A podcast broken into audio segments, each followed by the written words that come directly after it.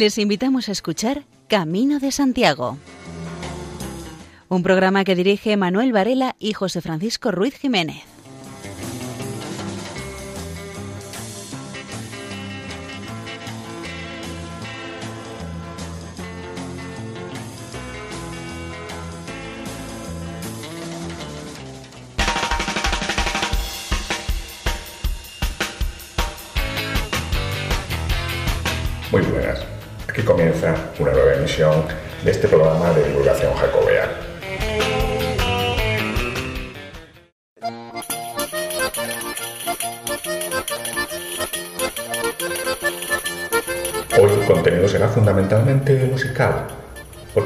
Porque nos haremos eco de dos novedades discográficas aparecidas el pasado mes de junio.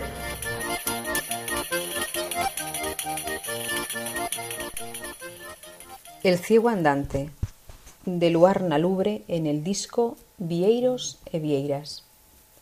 Ábreme la puerta, ábreme el postigo, dame tu pañuelo, ay mi bien, que vengo herido.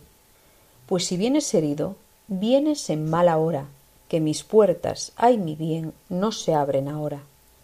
Madre, despierte, deje de dormir, venga a oír a un ciego, ay mi bien, cantar y tocar y si él canta y pide, dale pan y vino. Dile al triste ciego, ay mi bien, que siga el camino. No quiero su pan, no quiero su vino, quiero que Rosiña, ay mi bien, me enseñe el camino. Coge Rosiña la roca y el lino, ve con el triste ciego, ay mi bien, decirle el camino. Anda, Rosiña, un poquito más, soy corto de vista, ay mi bien, no veo el camino. De condes y duques ya fui pretendida, y ahora de un ciego, ay mi bien, me veo rendida. Del romance que acabamos de escuchar hay muchas versiones. Es un cantar de ciego tradicional gallego muy popular que ha sido musicado por diferentes grupos y solistas de Galicia. Aquí queda la propuesta del grupo gallego Luar Nalubre.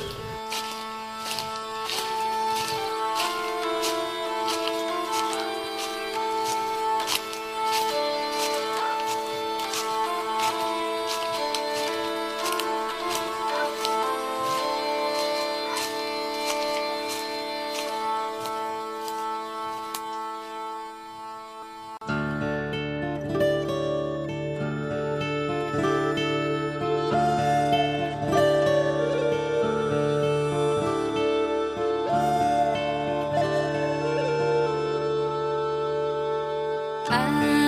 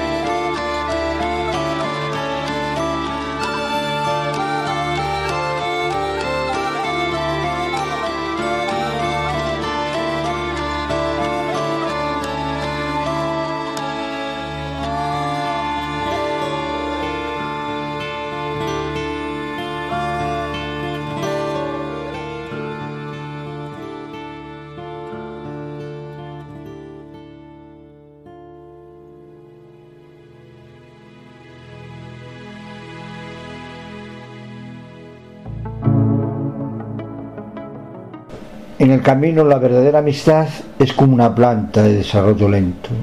Cuando das con el corazón abierto, siempre recibes más de lo que das. La verdadera amistad que hacemos en el camino es como una planta que se desarrolla lentamente, al igual que nosotros vamos forjando esa amistad. Poco a poco, metro a metro que recorremos, vamos forjando unas cualidades que al final, después de haber pasado las mismas penalidades, coger las mismas mojeras, va forjando poco a poco una amistad que va creciendo igual que una planta, despacio, pero a la vez se va fortaleciendo para defenderse de los fenómenos de la naturaleza. De la misma que la amistad que va creciendo dentro de nosotros poco a poco. Como el árbol, con sus raíces, se va adentrando en la tierra para poder soportar las inclemencias de los tiempos, lo mismo es nuestra amistad se va adentrando poco a poco en nuestros corazones para poder soportar todos los avatares del día a día. Va uniendo una cosa que será bastante duradera. Siempre que damos cualquier cosa con el corazón abierto, siempre recibimos mucho más de lo que damos. Siempre debemos de sembrar. De lo que sembremos, hemos de recoger la cosecha. Pero siempre multiplicado con creces. La semilla que sembramos en los corazones se va a multiplicar como un grano sembrado en el campo. Cada nuevo amanecer es más bello que el anterior. Mientras lo esperas, las estrellas iluminan tu noche. Recuerda siempre que como tu amigo siempre estaré a tu lado para ayudarte a ver las estrellas cuando no brille tu sol.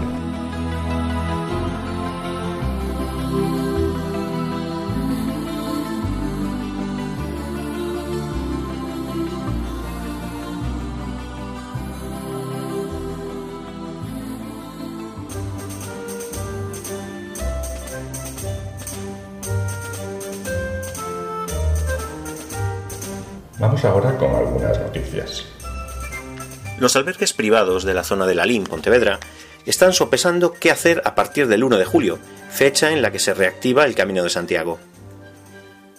En Lalín, Emiliano García Meijome señala que abrirá su albergue cuando finalice el estado de alarma. En su caso, tienen concedido el distintivo de calidad para su establecimiento y realizaron un curso. Los protocolos son muy estrictos e incluyen desde un escrito que tendría que firmar el peregrino cuando reserva hasta recibirlo con un EPI. Una larga lista de cuestiones que para los propietarios de albergues es inviable. No pueden hacer seis desinfecciones al día por 10 euros. Lo que les complicaría mucho las cosas sería atender a peregrinos individuales, pero llegarían a negociar con grupos de cuatro o seis, algo que ve más factible y que serviría para ir cubriendo gastos, este albergue tiene 16 plazas y 3 habitaciones. La reapertura depende de la evolución de la desescalada, que no se produzcan rebrotes y se condiciona a la evolución de toda la situación. Lo más importante es garantizar la seguridad y tener una respuesta muy rápida en caso de contagio. En Rodeiro, Luis Otero regenta un albergue de 28 plazas y espera abrir el 1 de julio, pero está a la espera de cómo vaya todo. En Silleda, José Maril, propietario de un albergue, mirará si conviene continuar o paralizar. Le anima que el año santo esté a la vuelta de la esquina y que puede que se alargue también a lo largo del 2022. De ser así, le daría ánimos para seguir trabajando después de unos meses que califica de ruinosos. Ahora quiere también echar cuentas para ver si abrir al 50% de la capacidad le compensa para cubrir los gastos. El albergue cuenta con 27 plazas distribuidas en cerca de una docena de habitaciones. En el gran albergue de Silleda tampoco saben si van a reabrir el 1 de julio. Consideran que este año ya está liquidado. Los albergues están recibiendo llamadas de potenciales peregrinos preguntando si van a estar abiertos o cerrados. Un paso dentro de la organización de los viajes y rutas de cada uno. Emiliano García comenta que tiene un grupo con casi 100 asociados de la Vía de la Plata desde Sevilla y la gente pregunta mucho porque va a atravesar Andalucía, Extremadura, Castilla y León y Galicia y cada comunidad tiene una normativa. Emiliano dice que la gente está llamando de uno en uno y hay muchas ganas. Va a ser una nueva ola. Este año se esperaba que fuera muy bueno, pero ahora los propietarios de albergues ya se conforman con seguir manteniendo el local abierto e ir tirando. Creen que los que vengan serán prácticamente todos peregrinos nacionales y confían en que las condiciones se vayan mejorando a medida que avance el verano. El manual preventivo para el camino preparado por el gobierno gallego servirá como protocolo integral en los itinerarios jacobeos. Agrupa en un único documento medidas y recomendaciones en los diferentes servicios e infraestructuras que el peregrino encuentra a lo largo del camino. Este documento se desarrolló por iniciativa gallega y fue ya puesto a disposición del resto de las comunidades en el Consejo Jacobeo. Entre las medidas de camino seguro se encuentran cursos en línea de formación en materia de seguridad higiénico-sanitaria para trabajadores en albergues que ya empezaron. Es una información de Rocío Ramos publicada en La Voz de Galicia.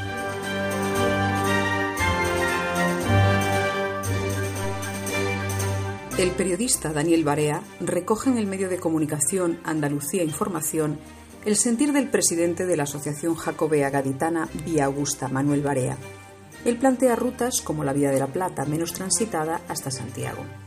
La reactivación del Camino de Santiago se lleva a cabo de manera coordinada y progresiva desde el 1 de julio con la reapertura de los albergues de la red pública, de la Catedral y del Centro Internacional de Acogida del Peregrino.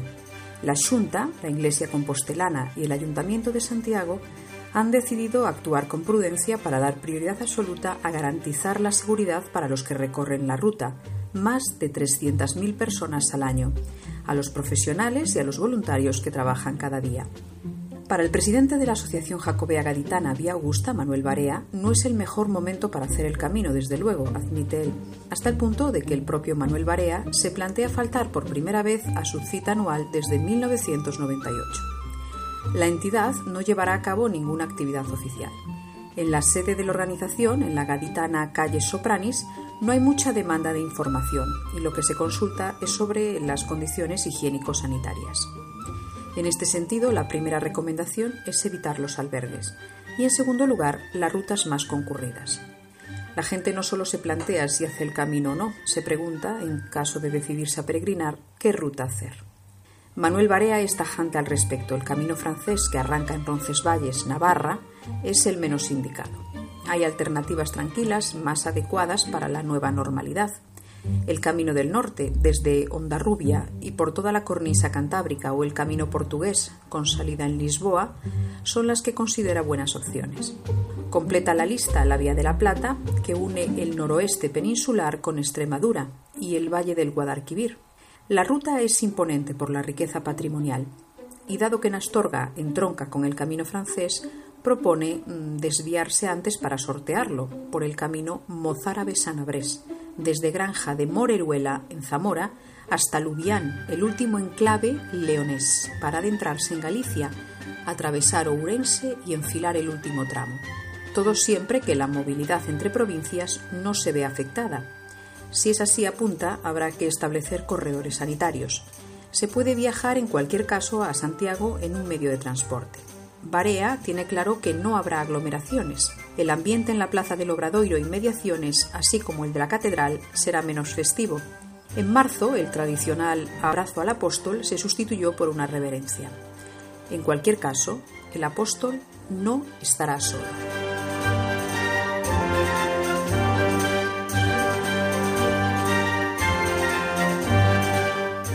Los amigos del Camino de Santiago llenan la provincia de Córdoba de hitos en el camino mozárabe. Han colocado un total de 130 señales de piedra, formando uno de los itinerarios jacobeos más antiguos de la península. La Asociación de Amigos del Camino de Santiago de la Casa de Galicia de Córdoba ha instalado en la provincia durante los últimos tres años 130 hitos de granito que indican la ruta a seguir hacia Santiago de Compostela a través del camino mozárabe y consolida así su señalización en la provincia de cara a 2021, próximo Año Santo Jacobeo. Miembros de la directiva de la Asociación de Amigos del Camino de Santiago de Córdoba colocaron en Hinojosa del Duque los últimos hitos de un trazado que discurre a lo largo de 270 kilómetros, de sur a norte de la provincia andaluza. Queda así marcado, de forma estable y homogénea, con un total de 130 señales de piedra, uno de los itinerarios jacobeos más antiguos de la península. En los últimos decenios, la Asociación Jacobea Hinojosa ha trabajado en la recuperación del camino mozárabe. El proyecto, a base de hitos de granito de la comarca cordobesa de Los Pedroches, grabados con la emblemática flecha amarilla y la vieira, se ha llevado a cabo en dos fases desde 2017, con la ayuda de la entidad estadounidense American Pilgrims, que ha concedido una importante subvención a la agrupación jacobea cordobesa. Anteriormente, mediante un convenio de colaboración con la Universidad de Córdoba, UCO, la asociación había marcado con los mismos hitos el término municipal de la capital cordobesa, igual que hizo el Ayuntamiento de Alcaracejos, Córdoba, como pórtico de acceso a la comarca de los Pedroches. De esta forma, junto a las tradicionales flechas pintadas a mano, queda reforzada la seguridad para los peregrinos que, cada vez en mayor número, eligen el camino mozárabe de Santiago y queda ahora dispuesto y engalanado a la espera de que la nueva normalidad permita abrir sus puertas de cara al próximo Año Santo Jacobeo.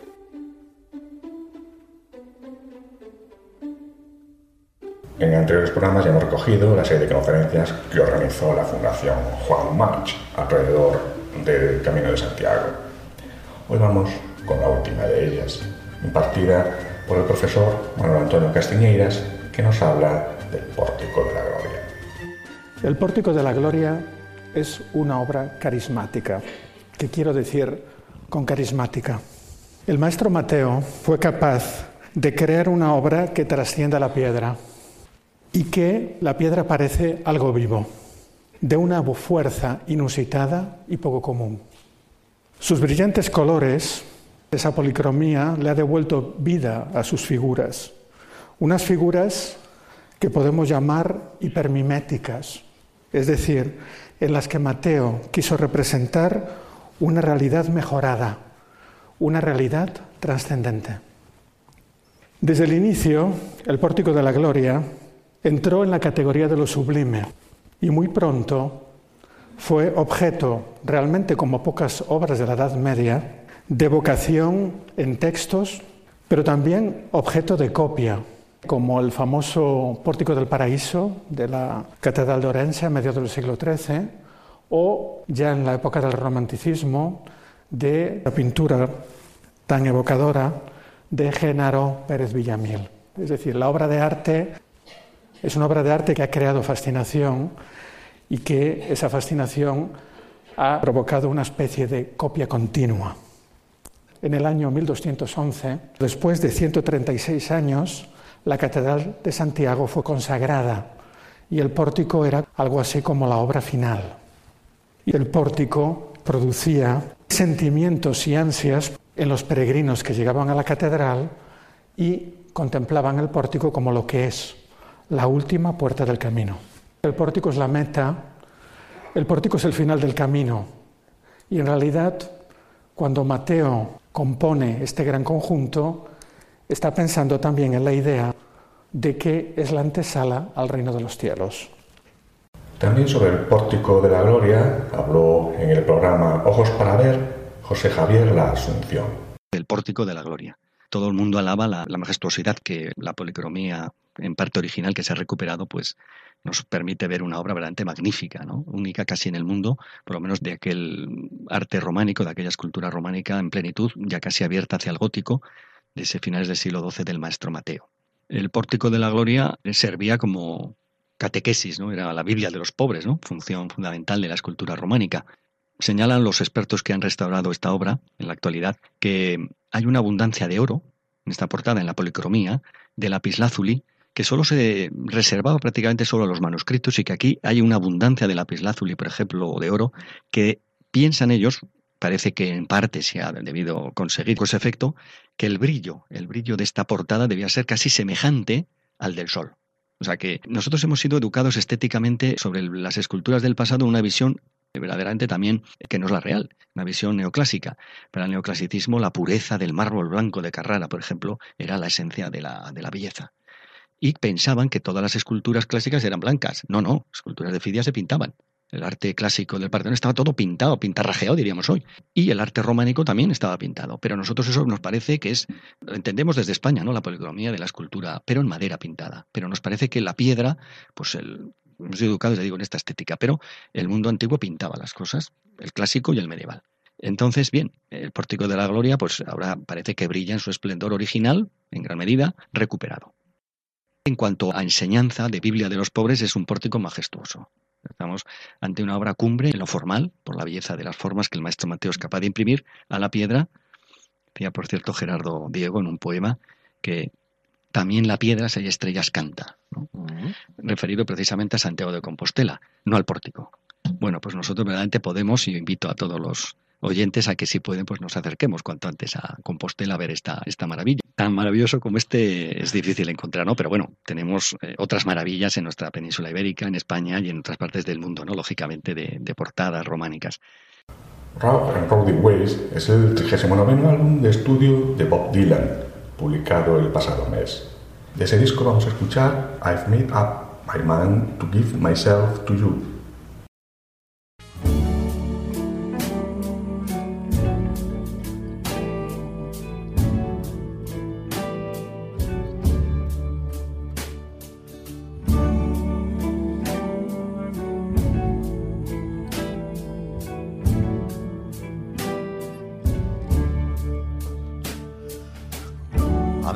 my terrace,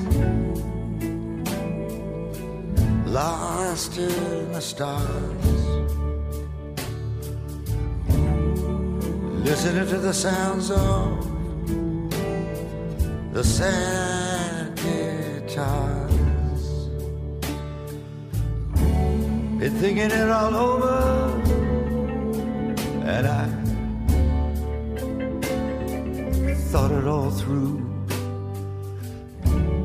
I've made up my mind to give myself to you.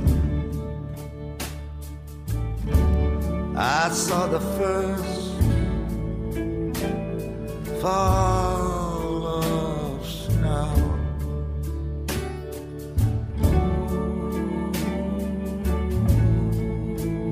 I saw the flowers come and go. I don't think that anyone ever else ever knew. I made up my mind to give myself to you. I'm giving myself to you, I am. From Salt Lake City to Birmingham from East LA to San Antonio.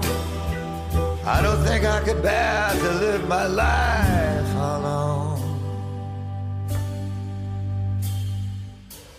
My eyes like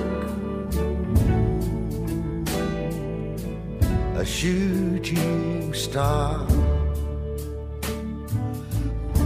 It looks at nothing here or there, it looks at nothing near or far.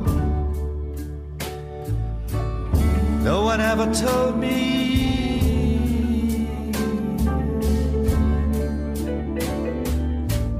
it's just something I knew. I made up my mind to, to give myself to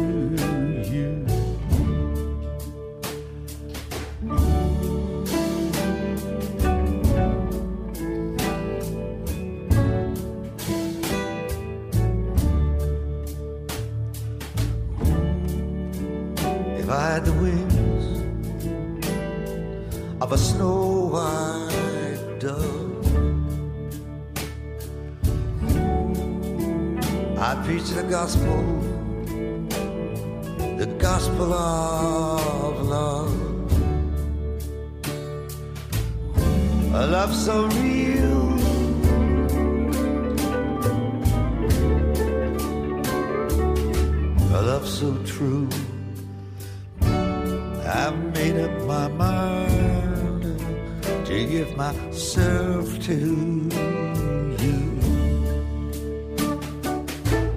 Take me out traveling, you're a traveling man. Show me something I don't understand. I'm not what I was, things aren't what they were.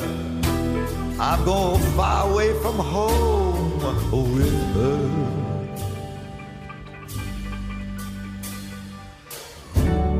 Traveled a long road of despair. I met a no other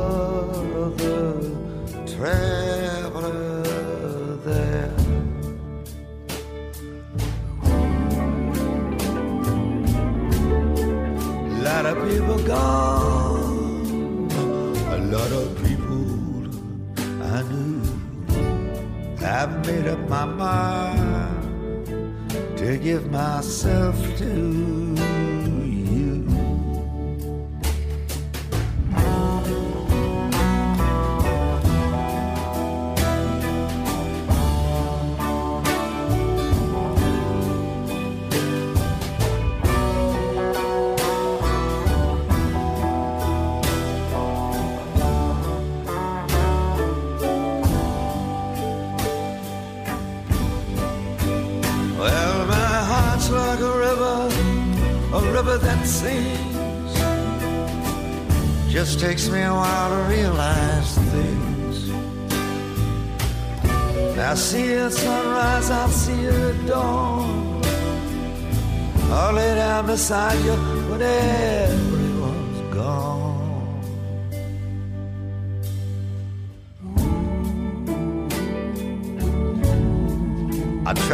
mountains to the sea.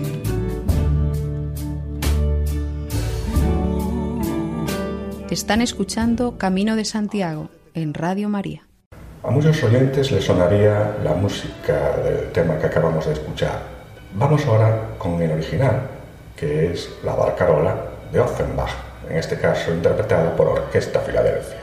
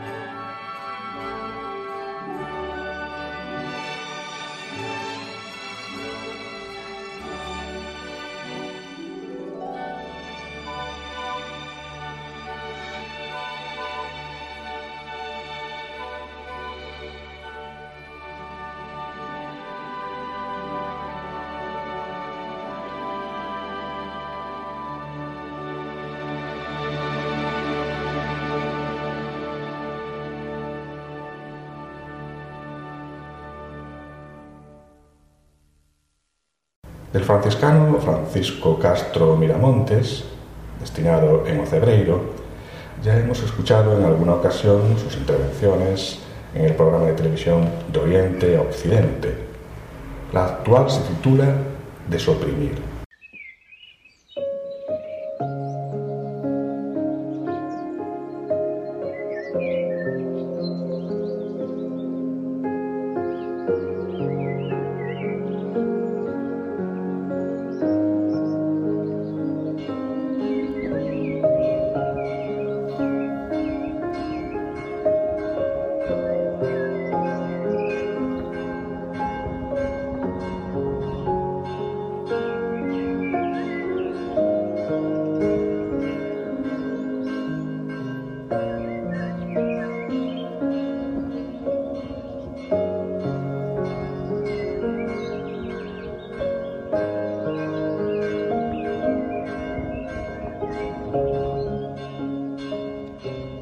Y bien. Un santuario es un edificio construido por manos humanas que trata de acotar el terreno para poder crear ambiente de hogar espiritual, de manera que el alma se pueda expandir paradójicamente más allá de lo visible, más allá de lo material, un santuario es, como su nombre indica, un lugar santo, espacio sagrado de encuentro entre lo humano y lo divino, en donde el alma puede alimentarse, fortalecerse y sanar heridas.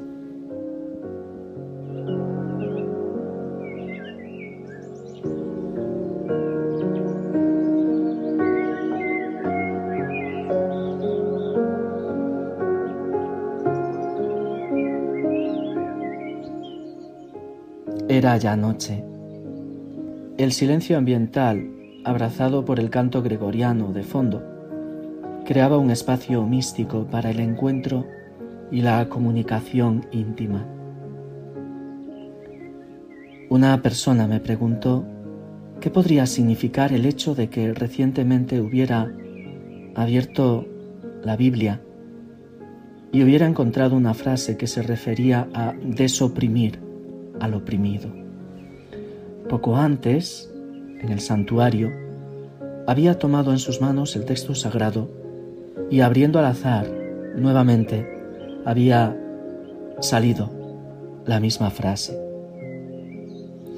Mirándole a los ojos, que es una forma de respeto, de comprensión y al mismo tiempo de abrazar la dignidad de la otra persona, de manera espontánea, le dije que desoprimir comienza por nosotros mismos, por uno mismo, por tantos miedos, complejos, vicios, pasiones desbordadas, heridas que nos afligen por dentro y nos esclavizan, y que evidentemente también pasa por desoprimir al prójimo, a quien está a nuestro lado, al más cercano, porque todos, por nuestra condición humana, sufrimos tantos y tantos modos de opresión. Se emocionó, escuchó lo que necesitaba escuchar, le regalé un libro titulado Historias que curan el alma y se fue. El camino de la vida sigue y cada cual ha de afrontarlo cada día, en cada etapa, paso a paso desoprimirnos para descubrir el caudal de bondad que brota de lo más profundo de nuestro ser. Y descubierto el amor esencial, ponerlo en práctica, hacer el bien a los demás, considerar que toda vida es sagrada, la tuya también.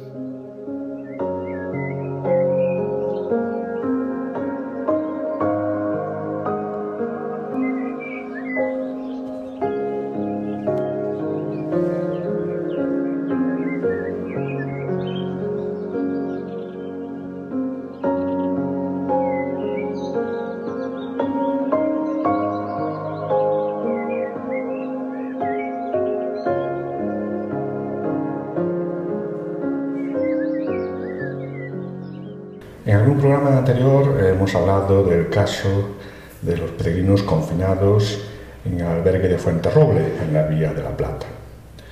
Hoy vamos a escuchar una brevísima parte de la charla mantenida por el periodista Javier Pérez Andrés con el sacerdote encargado de este albergue, Blas Rodríguez Bollero.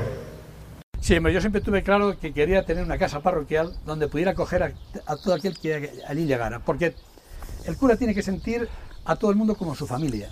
No, tienes hijos, pero todo el mundo son tus hijos. ¿eh? No tienes madre ni padre, pero todos son tus padres y tus madres. Entonces yo quise siempre que la casa parroquial fuera. Pero al principio, cuando llegué, estaba caída. Era todo un conjunto ruinoso. Y tuve que alquilar una casa pequeñita que casi se me cayó encima. Recuerdo que cuando llegó el primer peregrino, tuvo que dormir allí en el suelo conmigo, porque no había cama, no entraba la cama en la habitación. Eran dos tablas atravesadas de vértice a vértice. Y él me dijo, hombre Blas, una cosa es la pobreza y otra cosa es la miseria. Esto ya es miseria. Ya, en ello estamos. Quiero montar mi palacio. Pero para eso tendré que ir poco a poco, empezar a levantar todo lo que está caído. Y así fue como empezamos.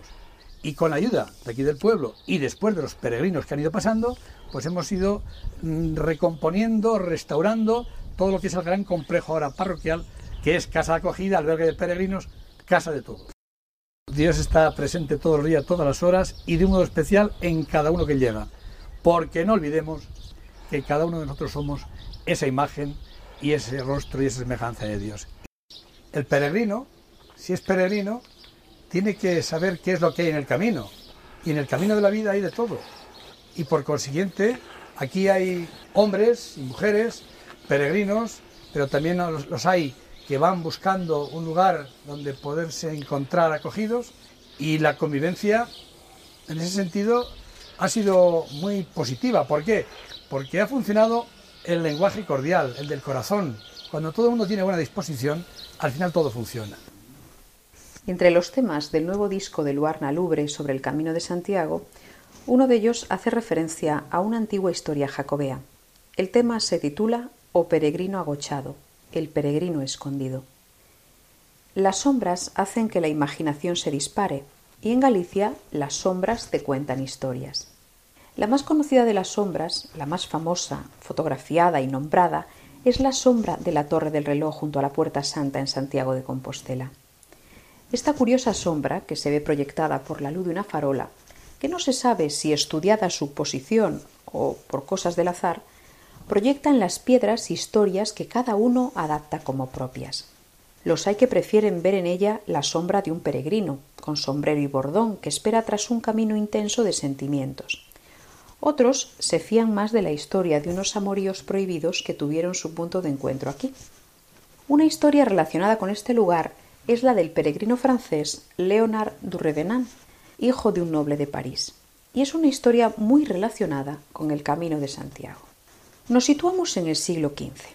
Muchos presos o delincuentes conseguían la indulgencia plenaria e incluso el indulto total con la única condición de peregrinar hasta Compostela y demostrar así su arrepentimiento y devoción a Santiago Apóstol. Leonard había matado a su padre para heredar su fortuna y tras ser juzgado fue condenado a muerte.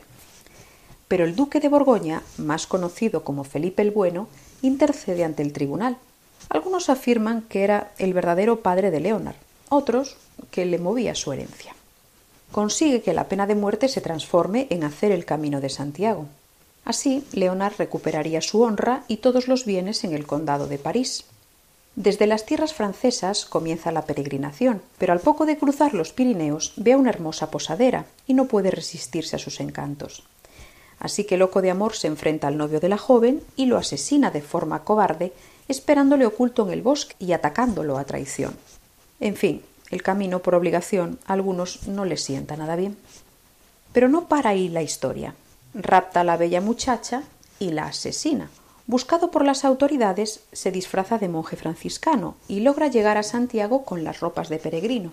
Ante el miedo a ser descubierto, espera las primeras sombras de la tarde para acceder a la ciudad. Pero esas horas las posadas están repletas. Piensa que lo mejor era acercarse a la catedral, dormir pegado a sus muros y al amanecer poder acceder al interior de la basílica y que las autoridades eclesiásticas certificaran el perdón de sus pecados y, en fin, la indulgencia plena y reclamar así la herencia familiar. A la entrada de la puerta real y bajo la torre del reloj se durmió, pero en medio de la noche y en sueños se le apareció el espíritu de su padre, que le dijo Leonard, hijo mío, con tu peregrinación a Santiago quedas redimido de la pena por mi muerte, puesto que yo te he perdonado, pero cumplirás condena por los dos jóvenes a los que has asesinado vilmente en tu viaje.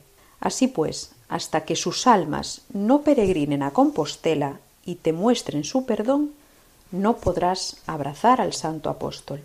Leonard se levantó asustado y desenvainó su espada para atacar al espíritu de su padre, pero éste fue más rápido y clavó la suya en el pecho de su hijo. Desde ese día, el espíritu de Leonard du Revenant, noche tras noche, desde hace seis siglos, monta guardia delante de la puerta real, aguardando paciente a que sus víctimas peregrinen a Compostela y le salven de su triste destino.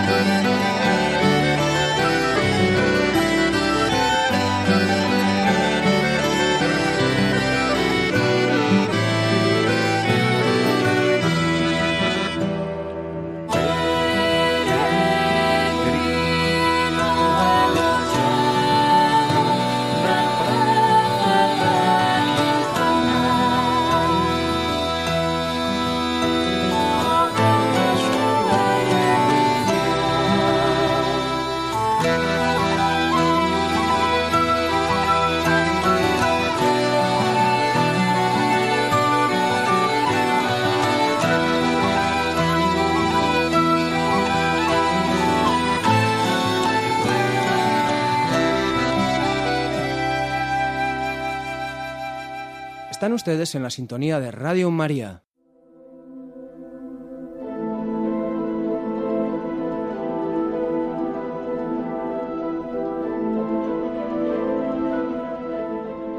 Nueva carta pastoral del Arzobispo de Santiago para animar a los peregrinos a vivir el año santo 2021 como una oportunidad para comenzar de nuevo.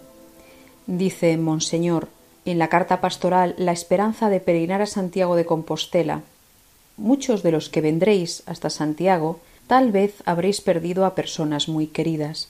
Caminaréis con lágrimas en los ojos, pero vuestros pasos no vacilarán, porque están firmes en quien os asegura yo soy la vida. Esta carta pastoral, concebida como un anexo de la que hizo pública el año pasado en el mes de diciembre, y que estará disponible en torno a la festividad del apóstol. En ella, el arzobispo tiene presente la situación creada por la pandemia del COVID-19, apela a la esperanza en medio de la incertidumbre creada y apuesta por no desaprovechar el año santo. Dice Monseñor, quisiera, queridos peregrinos, que gracias a vuestra peregrinación os convirtieseis en signo e interrogante para cuantos os observen a lo largo del camino de Santiago o de otras formas de peregrinación, que puedan vislumbrar que si salisteis de vuestra tierra fue para volver más comprometidos a ella. En una carta pastoral que busca ser una renovada invitación a vivir el año santo 2021 a la luz de la nueva situación creada por la pandemia del coronavirus, el arzobispo de Santiago analiza la crisis vivida en los últimos meses y llama a los fieles a expresar una fe en el verdadero rostro del amor de Dios, a mantener viva la esperanza y activa la caridad. En la carta, Monseñor Barrio se pregunta cómo anunciar de nuevo un año jubilar en este paisaje desolador que está dejando la pandemia, que trastocó trágica e inesperadamente las vidas de tantas personas. En apenas semanas muchos de sus proyectos quedaron reducidos a la nada, como si al despertarse de un mal sueño la realidad fuese una pesadilla que les arrebató sus puestos de trabajo, alteró su día a día y lo que es peor aún, acabó en algunas familias con la vida de los más próximos. Monseñor Barrio alude a las dificultades experimentadas para vivir en medio de esta situación, definidos como los sufrimientos derivados de esta situación y que para muchos de vosotros, peregrinos, se han convertido en parte de vuestro equipaje para el camino. El arzobispo recuerda cuál ha sido el papel desempeñado por la Iglesia en estos duros meses y señala que a pesar del cierre de algunos templos, ello no supuso ni mucho menos el cierre de la Iglesia.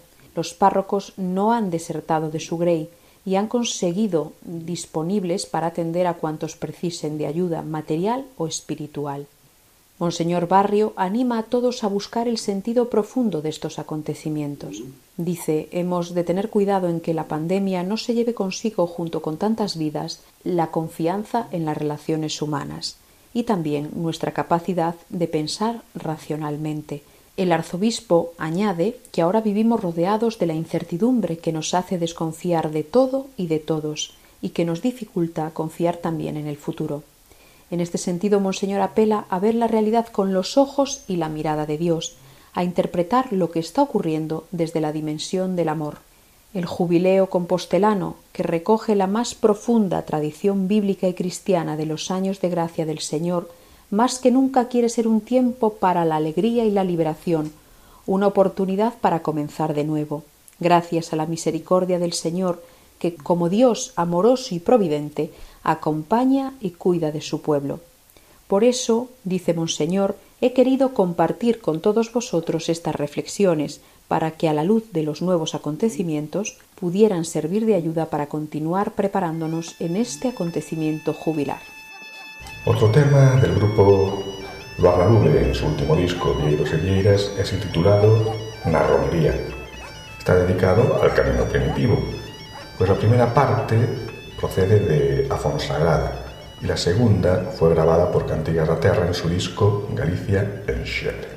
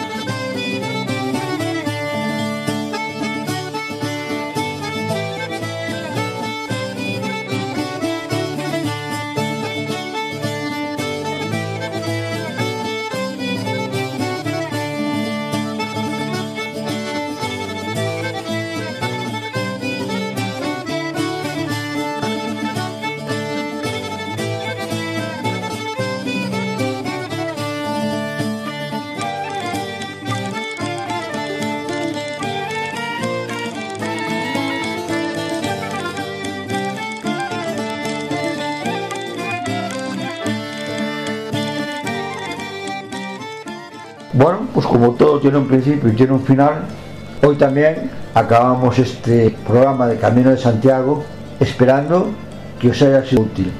Para los que hacemos este programa, lo hacemos de verdad, desde el corazón hasta vosotros. Que tengáis un buen camino.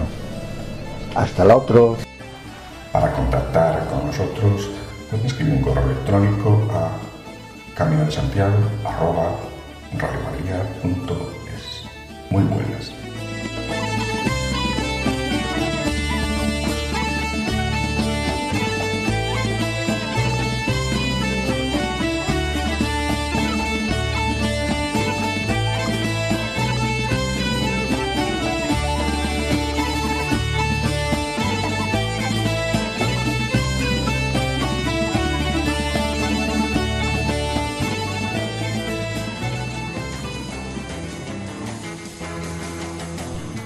Escuchado en Radio María Camino de Santiago, dirigido por Manuel Varela y José Francisco Ruiz Jiménez.